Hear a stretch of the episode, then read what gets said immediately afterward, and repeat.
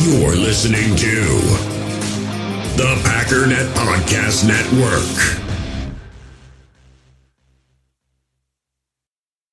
What we've got here is failure to communicate.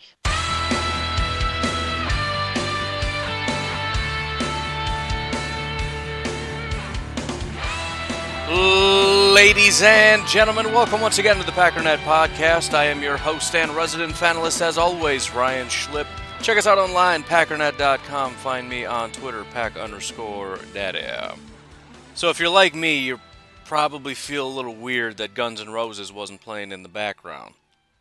I figured I'd just go with the, the cool hand Luke line and leave it at that, but man, I want to listen to that song right now. Anyways, uh, I don't have a lot of time to be rambling. I just just couldn't get up and I just sat there. I can't even say I overslept. I did not. I was just laying in bed saying nope. Just had one of those petulant child mornings. But that's all right. We got uh, like three things to touch on and I'm going to try to be as succinct as is humanly possible. One of these items, the Everson Griffen items, I've already um, touched on briefly, and I did that over at the YouTube channel, which is Pack Daddy NFL. So now, if it's if it's massive kind of news, if we found out today that Aaron Rodgers got traded, I'm probably doing a podcast, or even if we just officially got Everson Griffen. But kind of, you know, speculative, iffy news. It's it's probably just going to be YouTube as far as breaking news goes. Otherwise, you just wait until the morning and I'll talk about it then. But again, I would really appreciate if you go subscribe over there, check it out. Thank you very much to everybody who's already done that. I thought I was doing a really good job had like I don't know 70 new subscribers or something, and I've been keeping track of everybody in the network, and that's maybe close to standard. So it's kind of like trying to save for a house, and you feel good about what your savings is doing, and then you realize that house prices are going up just slightly faster than you're able to save for a down payment. Oh, life is life is funny. Funny is that what I'm trying to say? We'll we'll stick with funny. It's funny. It's a comedy. Makes you just laugh and feel good about everything. Anyways, also make sure you are in the Packernet Podcast Facebook group. Make sure you like the Packernet Podcast Facebook page. If you'd like to support the podcast, outside of all the ways I just described, patreon.com um, slash pack underscore daddy. There's a link in the description.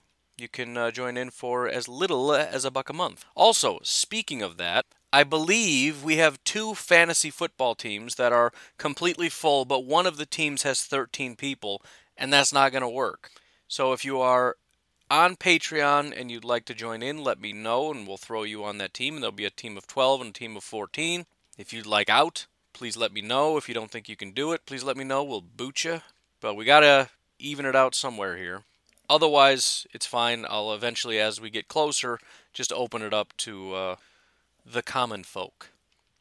But uh, I think that's it. Why don't we take a break and uh, talk about some stuff?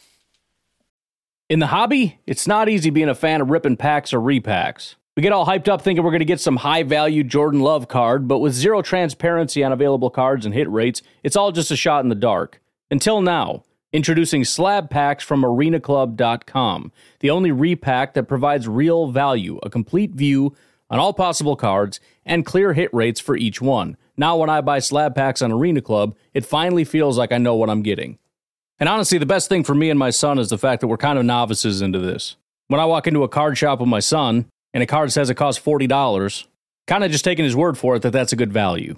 So I appreciate the transparency on grading, as well as just getting excited about seeing what you could potentially get. Right now, you can get 10% off your first purchase by going to arenaclub.com slash packdaddy. Wow, that's crazy offer. 10% off a $400 slab pack. That's 40 bucks right there. Anyways, that's arenaclub.com slash packdaddy for 10% off your first purchase. Passion, drive, and patience. The formula for winning championships is also what keeps your ride or die alive. eBay Motors has everything you need to maintain your vehicle and level it up to peak performance. Superchargers, roof racks, exhaust kits, LED headlights, and more. Whether you're into speed, power, or style, eBay Motors has you covered. With over 122 million parts for your number one ride or die, you'll always find exactly what you're looking for. And with eBay Guaranteed Fit, your part is guaranteed to fit your ride every time or your money back. Because with eBay Motors, you're burning rubber, not cash. With the parts you need at the prices you want, it's easy to make your car the MVP and bring home huge wins. Keep your ride or die alive at ebaymotors.com. Eligible items only, exclusions apply. We all have smartphones, and we all know they're pretty amazing, but they also can be amazingly distracting, especially when we're around other people. So, US Cellular wants us to reset our relationship with our phones by putting down our phones for five. That's right, a company that sells phones wants us to put down our phones. And to see what we find, learn more at uscellular.com forward slash built for us. So let's start with the uh, not so great news. Um, I'm sure you've heard because it's all over Twitter. It, got to be one of those times where you just have to log off because people are becoming, uh, you know, insufferable. But uh, baseball had an outbreak, and I've talked about that on the show. Um, I don't really see a remedy for it. If a football player gets it and it takes a couple days to catch them, there is uh, a decent chance that it's going to spread. Now, there's there's factors and there's variables, and it, it, it sounds like maybe, and I'm kind of speculating off of what might be speculation here, but it sounds like there was a baseball player who came in contact with someone with the virus, either knowingly or un- they made it sound like he knew, and then joined the team without telling anybody and got everybody infected. In which case, the guy just needs to have everybody kind of gather around, just start kicking him, because that's messed up. But again, that may not be exactly how that went down. I feel like somebody wouldn't do that, but who knows. And I know the NFL has certain rules that are in place in terms of what you're not allowed to do. Not saying people won't do it anyways, but even that's going to be tough. I, I, I don't know. I, I don't want to go through all the scenarios because it, it's it's somewhat of an impossible task. You can only do what you can do, and hopefully they can figure it out. The other negative so far is that there have been a, a decent chunk of people that have opted out of the season. So far, it's seven-ish players. I don't I don't even I can't even keep track. But again, uh, the the only thing that I can that I can say is what I've been saying all along, and that is there's going to be football, but there's going to be a giant asterisk next to next to the season. There just is. I mean, regardless of, of how you want to look at it, even if it's a relatively normal season where there aren't massive outbreaks, there's going to be the people that opt out, right? And granted, it's one thing when Danny Vitale does it, because it's kind of eh, you know, whatever. But when the Patriots also lose their starting right tackle, it kind of gets into this isn't great territory. Then you figure some people are going to contract the virus, and even if it doesn't spread, you're going to have people that are out. And you could say, well, the you know teams have injuries anyways, so that's normal. Yeah, but the problem is you're going to have injuries on top of it, and on top of that, it's probably going to be a really high injury year because there's no you know real preseason and not a real training camp. People aren't just coming and smashing into each other. It's, you know, go do your testing and go isolate and, you know, we got to do all these extra precautions. So you figure there's extra injuries on top of the normal injuries, on top of the opt outs, on top of the COVID infections, which probably isn't going to be just one guy. In some cases, maybe they'll catch the one guy and that's it, and nobody else has it. In other cases, there might be three, four, five guys. What happens when an entire offensive line contracts? And I listen, I don't want to just sit here and start getting hysterical. I'm just trying to think through the situation. It doesn't have to be that way. It just seems somewhat unlikely that it wouldn't happen to at least one team.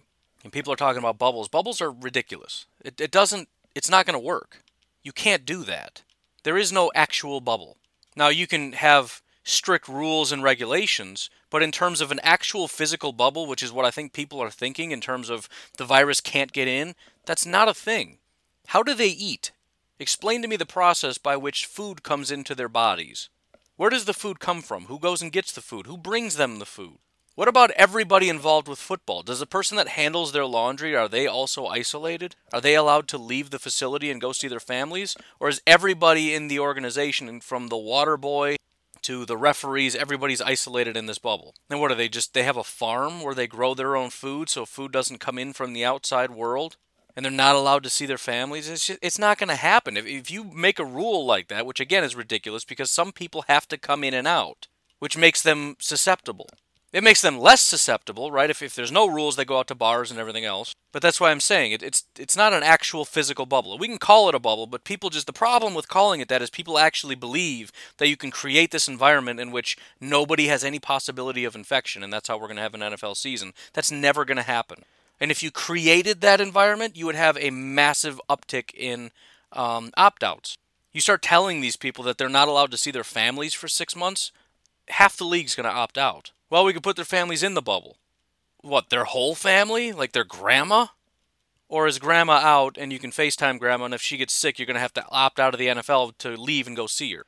And, and the kids can't see grandma, and, and your wife can't go see grandma, and your wife can't see your friends, and the kids can't go to school. I mean, it's, it's, come on now.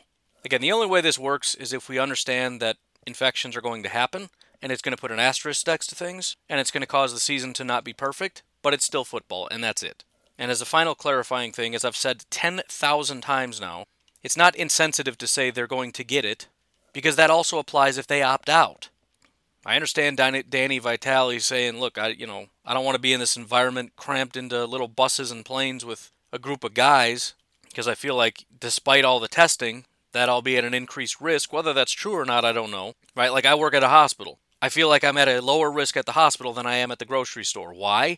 Have you been to a hospital? Do you know how much they scrub everything at a hospital? Even before the virus, it's the most sterile environment in the world. It just smells sterile everywhere. So, although it seems counterintuitive, yeah, I would probably rather be at a hospital than a grocery store or at a park or whatever. So again, it just it just is what it is, man. And it's unfortunate and it's, you know, as much as I want to believe in my heart of hearts that it's going to be a normal season, I mean, it, it already isn't, right? I mean, maybe for the Packers it will be a little bit. We haven't heard of anybody that's decided to opt out. I can't think off the top of my head of anybody that has, you know, sickness or young kids, although that's, I don't think that needs to be a thing. Are babies at high risk of coronavirus? Not to my knowledge, but whatever. That's personal decision. But again, even so, right? You beat a team and they're like, "Yeah, well, um, was, we were missing half our offensive line." So it's just it's just going to be that kind of a thing. But it's still football, all right? It's better than what we've had. The Patriots, though, man, they're taking a serious. This is going to be a brutal year for the Patriots. But see, you know what this is? I'll tell you what this is. This is a conspiracy by the New England. Pa- oh, I figured it out. I figured out what coronavirus is. This is a Robert Kraft orchestrated conspiracy. I'm not saying he released the virus, but somehow this happened. And he made it happen. I, I listen. The New England Patriots were going to be terrible this year for the first time ever, and we were all going to be able to sit around and watch them be terrible and revel in it.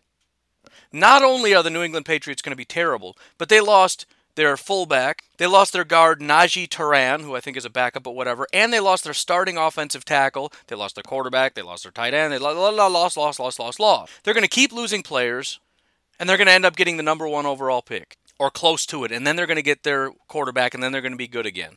And people are going to be able to look back and, and on the 2020 season and say, yeah, but you were terrible. And they're going to say, dude, see that asterisk right, right there? That doesn't even count. We were never bad.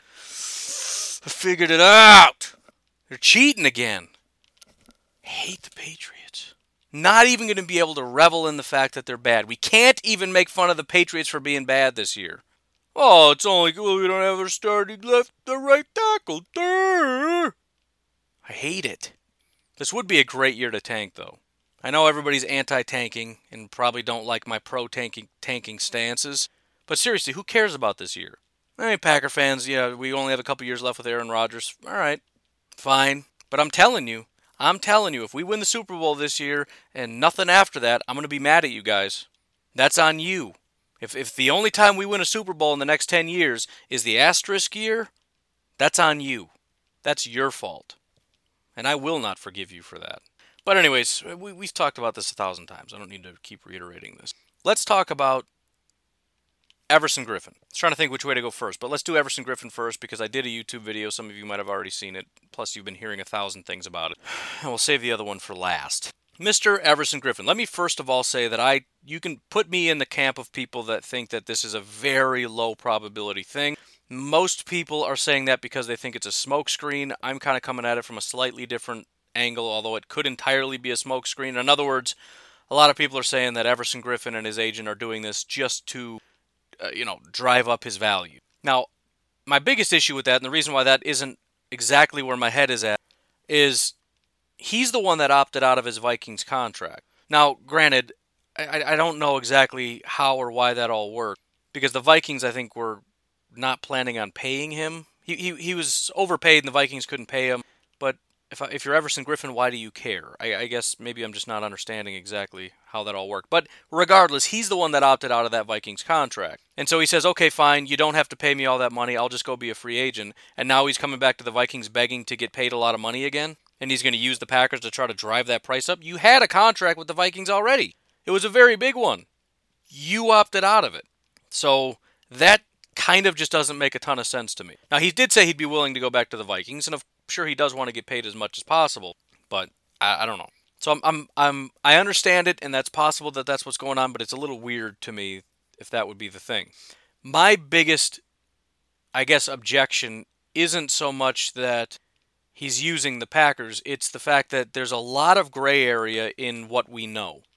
So let me read the tweet because I feel like a lot of people are taking this out of context, and maybe I am. But again, we're, we're I think people are filling in the gaps a little bit too much. Ian Rapoport says, This is interesting.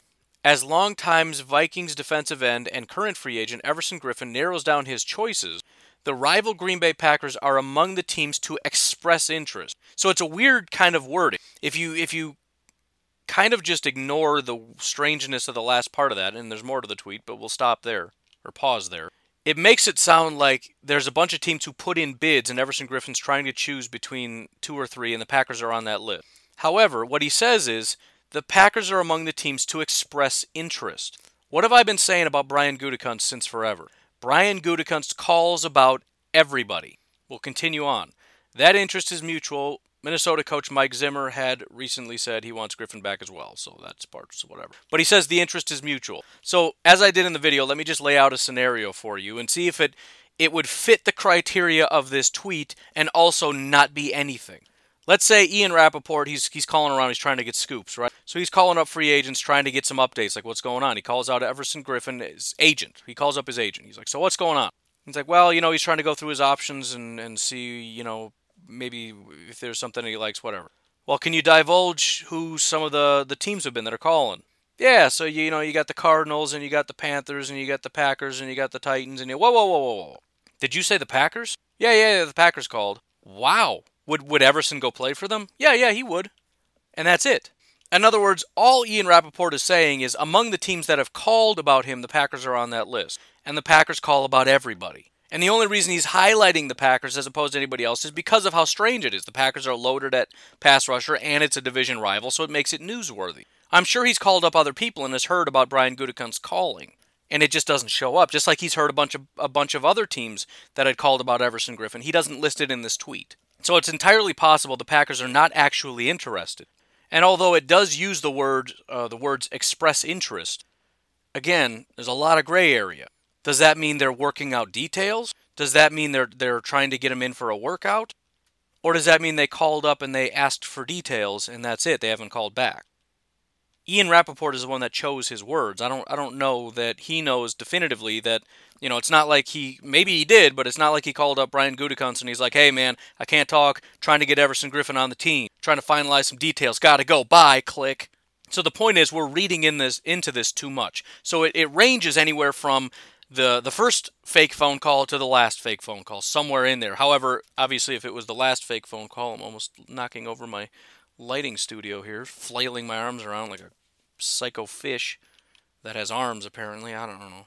If it was the last phone call, the tweet would have been a lot different, right? The tweet would have been Packers closing in on a deal with Everson Griffen. So it's probably closer to the Packers called, and I don't really know any more information on it. So th- that's my biggest objection right out of the gate. The Packers are one of a bunch of teams. I would I would venture to guess at least half the league is called about Everson Griffen. And on that list, the Packers are very low in terms of their ability and desire. So, of all these teams, who's most likely to be the highest bidder? Well, probably a team that does not have as many pass rushers and a team that has more money and ability to go out and get them. But it's not impossible. So let's move on from the negative and start looking at some of the positive. First of all, one of the uh, objections to the objections. We already have a bunch of, of pass rushers. The first part of that, if you recall, Brian Gutekunst and Mike Pettine's first year, we did not have very good pass rushers. We did not have very good linebackers. We did not have very good corners. We did not have very good safeties. We did have, however, a pair of really solid defensive tackles in Kenny Clark and Mike Daniels. That's the one thing we had on defense that was solid. The first person we heard about in free agency was Muhammad Wilkerson. And the thought was, there's no way, why would you bother bringing in Muhammad Wilkerson? And then they bring him in for a workout. And then he leaves, and you think, well, that's strange that they actually brought him in for a workout because they're obviously not interested in him. Because why would you get another defensive tackle when we already have two? And it's the one position on this team, one of, you know, what, maybe three or four that we don't really need. And sure enough, within about 24 hours, they had worked out a deal with Muhammad Wilkerson. As I've said several times, Mike Pettine is obsessed with the defensive front. He loves defensive tackles. He loves edge rushers. Now, obviously, he loves corners and safeties and linebackers as well, but to a very different degree. Right? The Patriots obviously are obsessed with corners. Some teams like to start there and, and work from there. I don't think anybody starts from linebacker, but Mike Pettine is one of those guys where it all starts in the trenches. Add into that the fact that Everson Griffen is a slightly different style of player. He is and always has been and always will be a 4 3 defensive end. Well, how does that fit into our hybrid 3 4 system? Well, first of all, hybrid means sometimes we're in a 3 4 defense, sometimes we're in a 4 3 defense. And by 4 3, I more or less mean nickel, where we have four down linemen and, you know, a linebacker and a safety playing linebacker. In that situation, Everson Griffen makes perfect sense because he's probably one of the better true down defensive end in terms of hand in the dirt, defensive end, defensive tackle, defensive tackle, defensive end, that's your front. He's going to be really solid in that. And again, Mike Pettine runs that a lot. What about when the Packers stand up? Well, there's two ways you can go about that. Number one, you slide him into interior defensive end. I don't think the Packers would bother trying to stand him up. He's 32 years old, trying to teach him to play an entirely new position. We've seen that a thousand times, right? Trying to make outside linebackers, defensive ends, and defensive ends linebackers. Only some guys can do that. Uh, Za'Darius does a great job, you know, but very few people can actually do both. Um, Aaron Kampman comes immediately to mind, or even Datone Jones, right? Datone Jones was a hand in the dirt defensive end, and we tried to stand him up, and it just didn't work. And eventually, we just kicked him inside, and then kicked him off the team. So that that would be the one thing is that we kick him inside to play um, defensive end, which he's done it a little bit, but not much. He is almost exclusively, and I think this is more common with um, 4-3 defenses is you, you have your job and that's it. There's not a whole lot of moving around. 3-4, especially the hybrid 3-4 stuff, you got a lot of moving pieces. That's why Pettine likes it. He likes a lot of versatility. Zimmer and his defenses, it's not that there isn't things that are disguised, but it's more of, you know, who's coming, who's dropping, all that stuff. But the defensive end is a defensive end. And if he's on the inside, it's because he's stunted to the inside. But he has done it a little bit as a 4 3 defensive tackle. It's just a little bit more rare, and PFF doesn't break down the grades in terms of where you lined up. I wish they did, so I don't know if he's any good at that. The other option, which I don't think would be the worst option in the world, especially with the bevy of guys that we have, is to just make him a rotational player, which is to say you kind of just put him on a snap count. He is a situational player, much like uh, Julius Peppers and uh, Clay Matthews got to be after a while.